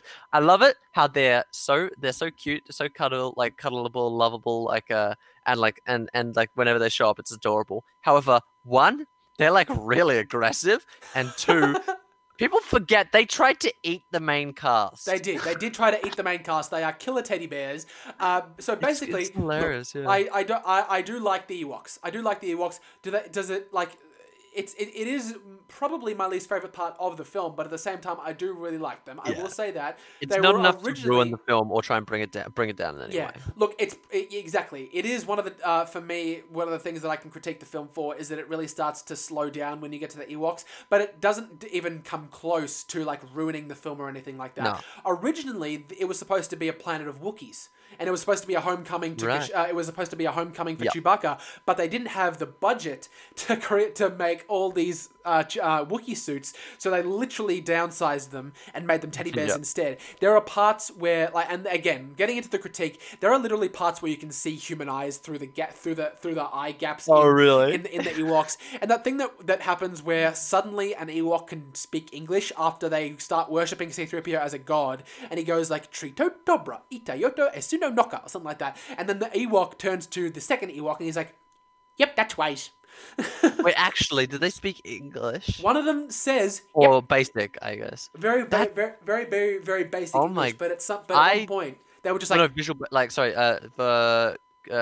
basic is the language of English in the Star Wars universe. Yeah. So, but but he goes. He turns to his like Ewok friend and he's like, Yep, that's right. I didn't even notice that. That's hilarious. I love it. Yep, that's right. It's so funny. I know that you were talking about like the eyes and stuff. This has probably one of the most insignificant changes in like of all like the cinematic, so special edition releases or whatever of these films where they add in eyelids. They're blinking. The Ewoks. Did you know that? I did know that. Yeah, they add in eyelids for the Ewoks for them to blink. That's a change they did for the special edition. I mean, like what I mean by saying the idea that like, you know, probably my least favorite part of the film where I'm sort of just like, okay, maybe we could get into, you know, what else is happening with the rebellion or maybe Darth Vader is because when they start to, you know, they take them back to the village and they're like, they're about to be, you know, roasted on a spit or something like that. You know, the original characters aren't all going to die. So there's less stakes in this film than in this scene than the filmmakers obviously wanted there to be. And that's why I sort of In Empire, there's big stakes towards like Han. Like we know after the fact that he's not going to die, but like especially at the time, you're like, oh, what's going on with Han at the end of Empire? This has got big stakes. There is nowhere near that level of stakes in the middle of a film in Return of the Jedi. Like, maybe they're going to be eaten and the film will end. Those stakes do return for the third act, thankfully. Like you know, definitely. They could have fallen into the trap of having those stakes be just detracted completely. But fortunately, it's only for this scene. They'll be turned into stakes. Well done, Michael. Well done. Also, I do love the scene that, like, you know, just these little, like, you know, tidbits of the Ewoks. But, like, when, you know, when they cut them down and, like, Han reunites with Leia and he kisses her, when they go, ooh! or, like, you know, when R2-D2 goes ahead and, like, zaps the Ewok, like, 3 times. But also, something that we just accidentally, like, sidelined, I want to get into quickly. This film launched the career of Warwick Davis, and he's just a legend in his own right. That's great. If you haven't, go watch the Skywalker Legacy documentary that came out in tandem with Rise of Skywalker because there's a whole thing that actually flashes back to the making of Return of the Jedi, and they have all these interviews with Warwick Davis when he was a kid. He is the most adorable child. and he's just it's awesome. And he has this thing where he rapped on the film, and he has this part where they all reunite in the woods, and Mark Hamill, Carrie Fisher, Harrison Ford, and Peter Mayhew all say goodbye to him, and he's just like, "Thank you, great to work with you," and stuff like that. It's just so cute. Oh, that is very good. It's just awesome. Yeah. I think another thing we've kind of not mentioned is how good is C-3PO and R2-D2 in this film? They're great. Like in especially on in Jabba's palace, like C-3PO just not want to go in and keeps trying to find excuses to get out, and they're just banter within Jabba's palace and different parts. Like R2, and with the Ewoks. Message. This is probably my favorite C-3PO film. Empire, he's pretty good. It's a fun annoyance in Empire, but he's just so much fun in this film. I love C-3PO. He's a lot of fun. R2, I really don't think we should rush into all this. And and that part where again, just going back very quickly, that part where they're going through Jabba's palace, and he's getting strangled by all the stuff that's trapped in a cell, and he's like, oh, how horrid and stuff like that. That's awesome. They're torturing the droids. Why do they torture the droids? Well, how does that? They set their feet on fire. Do they have pain receptors in the feet of droids? Exactly. They also feel pain, which is weird. Yeah, I know. This brings up some ethical questions of droids you kind of don't want to have to think about, or droid lives maybe it'll be joined. Droid yeah, lives matter. Going back to Solo, it's an interesting film out of all of them to bring up something that poignant. If you look at the way that the droids are shown in the original trilogy, especially droids are fully sapient creatures. So anyway, getting back to what we were up to, this basically leads us to, it's again a part of the movie that slows down entirely, but it's cool to see is that you were just talking about C-3PO. Even C-3PO has progression throughout this trilogy, because he goes from the guy in that oil bath in the original trilogy, where saying, "I'm not much more than an interpreter and not very good at telling stories," to telling the story of the original trilogy to the Ewoks, and that's awesome. And he goes, "That's just a fun scene." Yeah, and that part that again, this movie also, out of the three films, is really funny. It is really funny, because that part when he just that scene with Han and C-3PO, when he keeps telling him stuff, and he's just like, "Hurry up, will you? Hey, I don't got all day." And he's like, "We need some fresh supplies too." And he goes to, and he turns him around again and says, "And try to get our weapons back." And he turns him around again and says, "Will you hurry up?"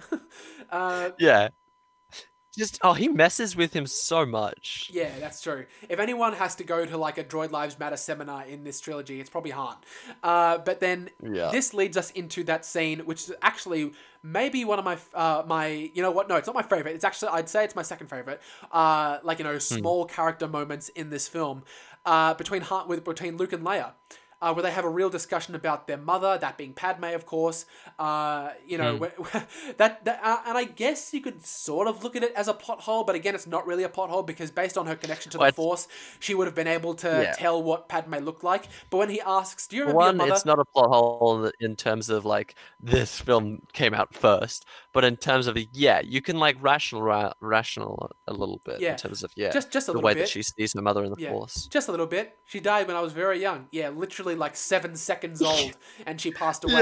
So anyway, that's it's really interesting, and it actually begs the question to me, in the expanded universe, whether or not Luke ever tried to learn more about his mother, because in this scene, you hear him say, "I have no memory of my mother. I never knew her," and stuff like that, which is sad, but at the same time, it's also interesting. Is did Luke or Leia ever investigate what their mother was like? Because it would have been really interesting to see. But anyway, there you go. I assume Leia probably would have found out a lot about her mother at some point, growing up. Yeah. In terms of her dad being very close friends with him, her adopted father and mother being very close friends with Padme, she probably would have found out a lot about her at some point.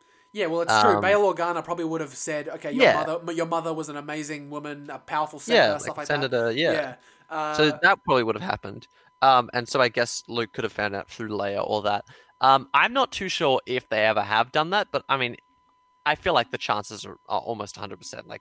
At some time they would have explored Luke. There's bound to be a comic somewhere. There's bound to be a comic somewhere where Luke was able to learn more about his mum, or something like that, or even commune with her, because in the EU, it's actually been said that apparently Padme's midichlorian count was higher than Anakin's. What? I know. That's okay, weird. I do not. Did you not know that? I don't remember that. Yeah. I did not know that. I remember seeing it at some point on YouTube. I'm just like, wow, really? But anyway.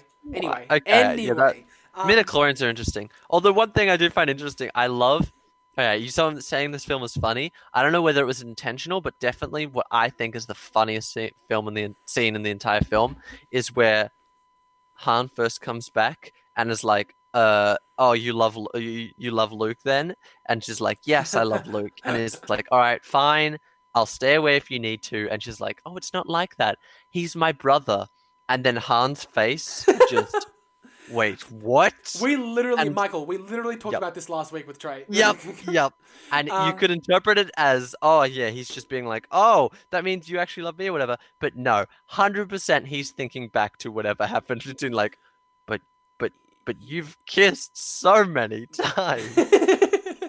But anyway, yes, getting back to this scene with Luke and Leia, I do love this scene because it's beautifully, beautifully acted by Mark Hamill and Carrie Fisher. You know that they work so well together because they did have a real brother-sisterly relationship throughout the making of these three films. And that part where he just flat out says, he's my father. And then that reaction, the reaction that Leia has is so profound. But then when she finds out that she's his sister, something that I always, thought was maybe missing from this scene is I mean, obviously she thought about it later, but you never really get to see the implication of Leia finding out that not only is Luke Vader's son, but she is also Vader's daughter, you know, so... Yeah, and so that definitely is explored in comics with, or like an extra thing. So there's this book called Bloodline, which I haven't read, but like, which talks about the impact of her, of like the politically, especially with her being the daughter of Vader, but like, yeah, that isn't really brought up at all. Well, yeah, I believe it was brought up in one of the visual dictionaries for the sequel trilogy films, is that that's the whole reason that Leia was ousted from the New Republic Senate was because her father was Darth Vader, which again doesn't really make a lot of sense because she also would have said, yeah, okay, before you guys fire me, just so you know, the biggest hero that we've ever, like, you know, our main, like, you know, the hero of the rebellion, Luke freaking Skywalker, yeah, he was Darth Vader's son too, like, but whatever. But yeah, that's something that I've always, like, you know, it's good that it was expanded on in the books, but if you look at it as a movie itself, I've always thought that was missing. But anyway... The next scene that you get is absolutely my favorite part of this film. And it's when Vader and Luke have that discussion on that bridge before he is taken to the Emperor. There is so much going on in this scene. Not only do you get to hear the name Anakin be referred to the first time. Oh, no. Obi-Wan says it first. But I guess it's the first time that Vader has heard the name Anakin in a long time up to that point. And then Vader just turns so erratically and says, that name no longer has any meaning for me and stuff. And that's why Luke is so adamant on saying, he's not gone, all right? You still have good in you. And that's why Luke is such a redeeming character. And you know, that's why I love him so much, is because regardless of anything Darth Vader did, he still had hope that his father could come back. And that's why Luke is such a great hero, because he really just never gives up throughout the entirety of this film. But something that I've always found so profound in this scene is... throughout the entirety of the trilogy, Darth Vader is completely resigned to the role he has and the role that he has to the Emperor. The idea that he is completely evil all the time, there's no going back. But in this part where Luke says, I feel the conflict within you, just let go of your hate, Darth Vader says, it's too late for me, son. Like, that part there, I've always found so deep to Darth Vader. Because in that moment, I feel like Anakin sort of came back and said, like, look, Luke, it's just too late for me. Like, you know, you can just... I appreciate you're trying to do this, but it's just not going to happen. I've... especially after everything I've done. Like, you know, that sort of connotation that's applied to this line is just really well done, and it lends itself to why Lawrence Kasdan was such a great choice to write these last two films. And that part where Luke is escorted off by the stormtroopers and says... then my father is truly dead, and he moves off, and Vader has that moment, that little moment, Michael, where he peers over the bridge, he has that moment to himself, and you can tell he is thinking over literally everything he's ever done in his life, and it's so beautifully framed. I love the way they build up doubt in Vader in this film. Yeah, it's so well done. Definitely. Now, what comes next? That would be the part where they go back to Endor, and basically that part that happens where the Ewok, like, takes a speeder bike and distracts the troopers, and then they make their way into the shield generator room.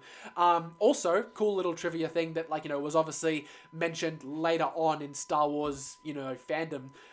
Captain Rex is in this because he's the bearded rebel patrolman. Yeah, I think at the front. I don't know if they've ever officially confirmed it. No, but it's They've confirmed it.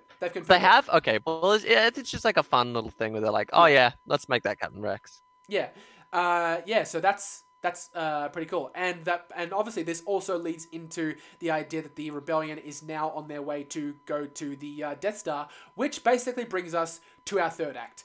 Now, I mentioned this before we started recording, Michael. Like I said, Return of the Jedi is not my favorite Star Wars film, but this movie's last act might be my favorite thing we've ever gotten in Star Wars. It is literally non-stop action, fun, edge of your seat, all the time, and that's why I love it so much. It's like there's three main elements to it. There is the Endor attack on Endor with the Ewoks and everything.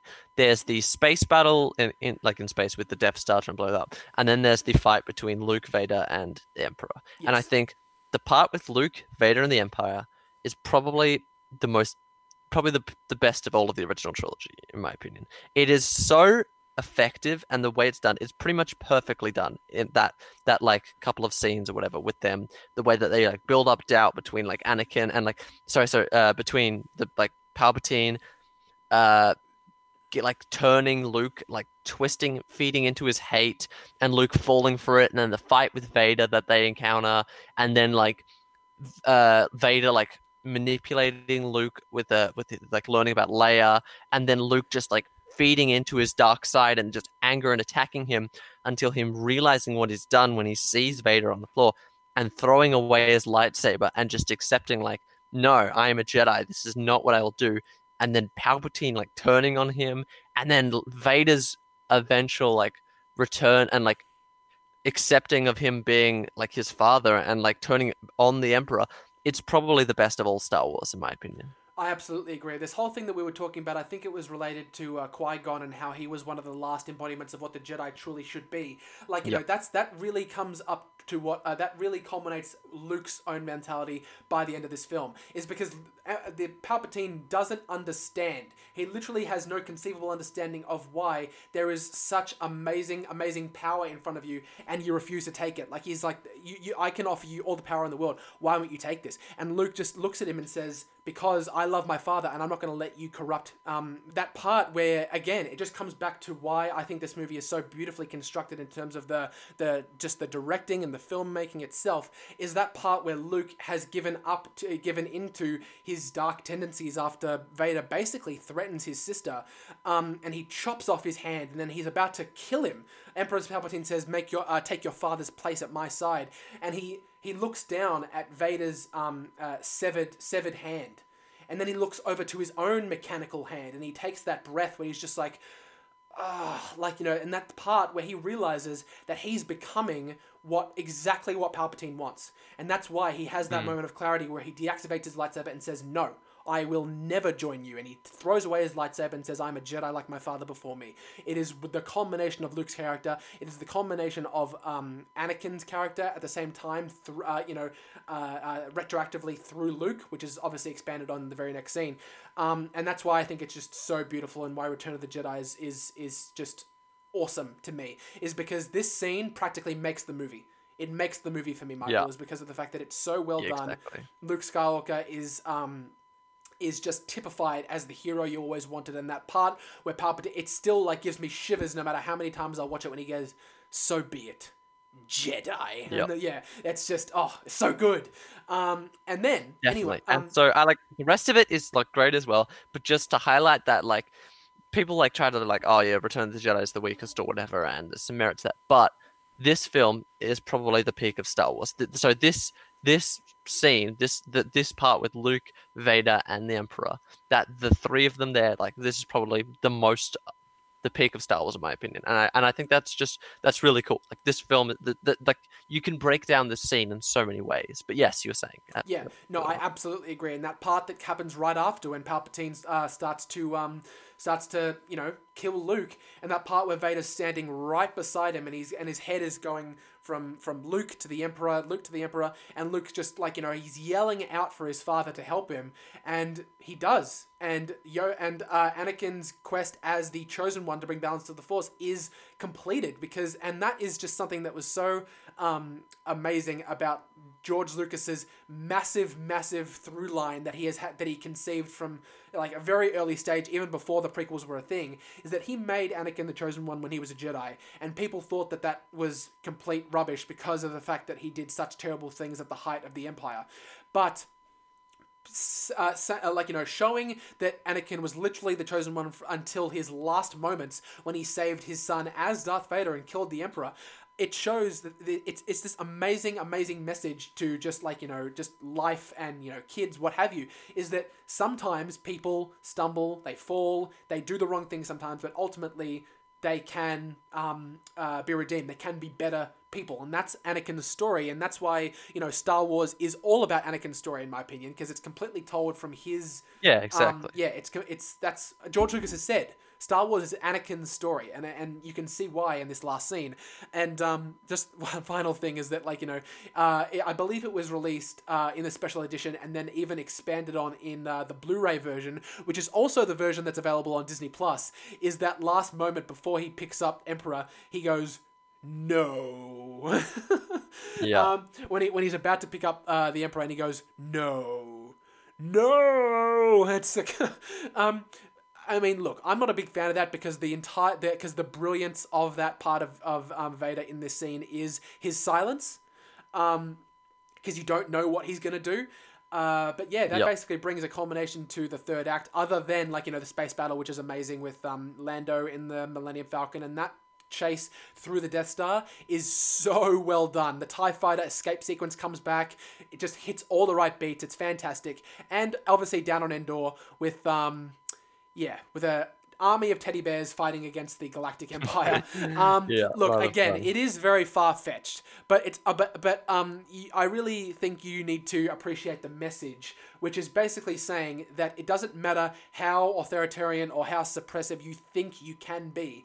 There will always be even the smallest little bit of rebellion. In this case, an army of primal teddy bears that will stand up against you. There will always be that spark of resistance that will be there no matter what. And that's why I think that's what I think this scene is supposed to convey, regardless of its, a bit, you know, stupidity, I will say. It's fun. It is fun. No, it absolutely is fun. You have to look at it. Yeah. No, I mean, I'm not saying you don't think it's fun. I'm saying is, like, the criticisms of it, like, yes, you can understand things, but you have to look at it through the tone of the film. And at this point of the film, it's just fun. Like, it's all about, like, finishing off the franchise and, like, all people coming together.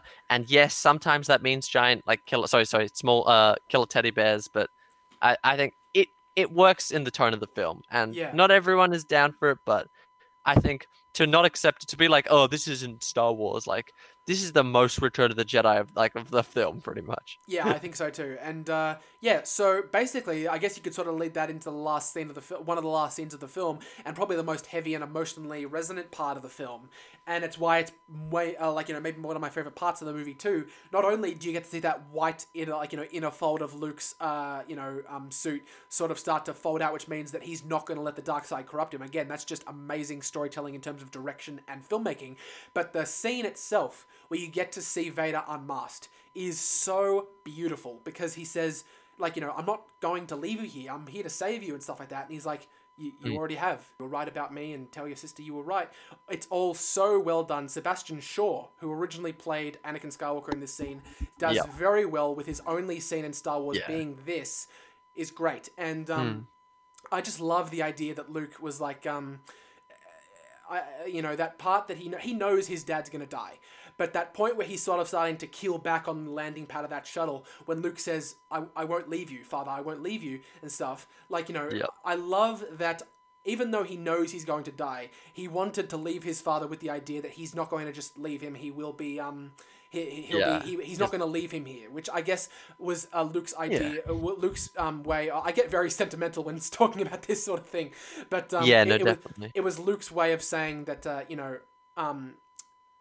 I'm not going to abandon you regardless whether if you're gone or not. But and yeah, that leads us down into the Endor fight, and basically, sorry, not the Endor fight, the Endor cessation where they celebrate, and the party scene at the end, which again, I think I mentioned the controversy. I think I mentioned it in our questionnaire on our very first episode. This is probably my favorite scene in all of Star Wars because of the fact that I know it's not the most tonally or emotionally resonant part, but I just love a happy ending, and this is a very happy ending. Yes, we've got the sequel trilogy now, but this is such a perfect send-off to the Star Wars, the original trilogy. Like, we originally you would say franchise. Let's just go original trilogy now. Like, it just it encapsulates this happiness of just like overcoming an insurmountable odds of people banding together to fight for what's right. And I don't know, it's great. You can just tell so much that everyone's celebrating someone. It'd be such a fun party to be at. Just hanging out with the Ewoks, just, you know, the stormtrooper helmets that they've got there of decapitated stormtroopers. That's so true. All that. It'd be so much fun. I guess that puts a button on our Return of the Jedi discussion. All in all, I love Return of the Jedi to this day.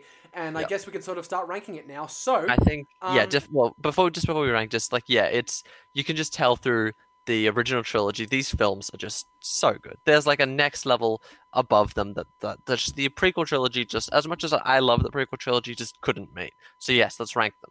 Yes, one of the most amazing trilogies of all time and three of my favorite movies ever. I will watch them until I am old and grey, and there is no shame in that. And our ranking, I think... Okay, I think it's pretty straightforward again, so I might say it and see if you agree. In 6th place, Attack of the Clones. In 5th place, Phantom Menace. In 4th place, Revenge of the Sith. In 3rd place, Return of the Jedi. In 2nd place, A New Hope. In 1st place, Empire Strikes Back. Yeah, I think I have to agree. Look, again, but A New Hope, Return of the Jedi, they could easily fluctuate any other way. No, especially I absolutely agree. Especially after having watched this one again, it's just so much fun. But yeah, I think overall, considering if I was to rewatch A New Hope again, I would probably agree. That would be the good ranking. Yeah, and you know what? It sounds kind of contradictory, but I honestly, at some points, regardless of my mood, I would probably watch Return of the Jedi more times than the original Star Wars. But it's just in terms of a film itself, there are only those little bits that make A New Hope a better film. Yeah, but A New Hope is was just such a breath of fresh air when it first came out. Exactly, and that wraps up episode, the episode and the retrospective for the entire original trilogy. We've now analysed two trilogies and have one to go. That will be some fun discussions when we get there. But thanks everyone for sticking around for this episode. Hope you enjoyed the discussions and the news. I guess we'll finish it up now. Yeah, I know we've gone pretty long this episode, but I really don't mind because we've had some really great discussion today. Yeah, we've had fun. If you guys are still here, thank you very much for that. The time codes for our three main discussions this week will be available in the description, as well as the fact that we will be available on every podcast platform that you listen to us on as of 12 p.m. AEST on Sunday, like we said, the 6th of September, which is probably the date you're listening to this on, or maybe you're listening to us throughout the week, doesn't matter. We'll also be available on YouTube the day right after 12 p.m. AEST at the same time. We're also available on social media, Instagram, Facebook, and Twitter. Follow us there. Make sure you stay up to date. And that's pretty much it, Michael. Thank you guys very much for listening to us as always. We have a great time. See you next week. We don't know what next week will entail. Maybe a Mandalorian trailer, maybe not. I don't know. Yeah, hopefully we'll work it out. We'll find out. Maybe we'll just play another fun game or something like that. I don't know. But all in all, guys, again, thank you very much for listening. We'll hear you and see you next week. This has been Telling the Odds.